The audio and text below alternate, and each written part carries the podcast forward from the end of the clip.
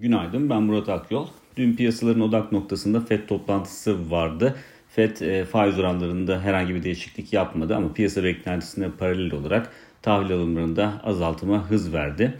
E, daha önce FED aylık 120 milyar dolarlık alımlar yapıyordu. E, Kasım ayı ile birlikte bunda 15 milyar dolarlık azaltıma gitmişti ve Aralık ayında da benzer şekilde 15 milyar dolarlık bir azaltım yaptı FED ve şu anda 90 milyar e, dolar olan e, aylık alımları Ocak ayından itibaren de 60 milyar dolar seviyesine düşüreceğini açıkladı.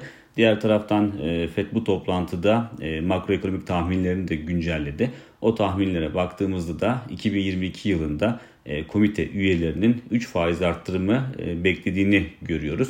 Dolayısıyla bu biraz e, önceki toplantıya kıyasla, önceki projeksiyonlara kıyasla değişmiş durumda. Daha önce 2 faiz arttırımına kadar beklenti söz konusuydu. Bu şimdi 3'e yükselmiş durumda.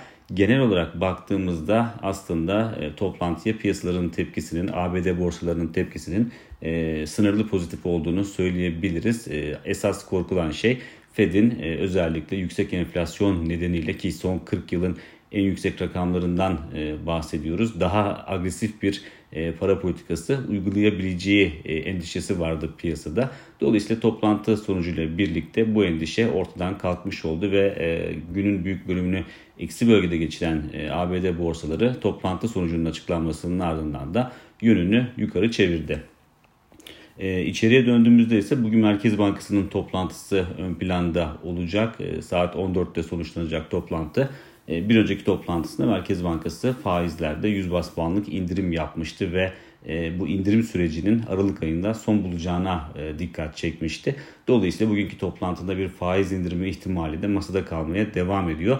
Ama tabii ki şu var Merkez Bankası son dönemde kurlara döviz piyasasına doğrudan e, müdahale etmeye başladı ve aynı zamanda e, faiz oranları içinde e, düşüşler içinde sınırlı alan vurgusu yapıyordu Merkez Bankası. Dolayısıyla bu ikisini birleştirdiğimizde aslında Merkez Bankası'nın özellikle kurlarda gelinen seviyelerden rahatsızlık duyduğuna yönelik bir sonuca varmak mümkün.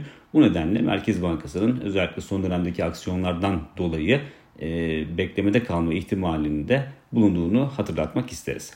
Bir sonraki podcast'te görüşmek üzere.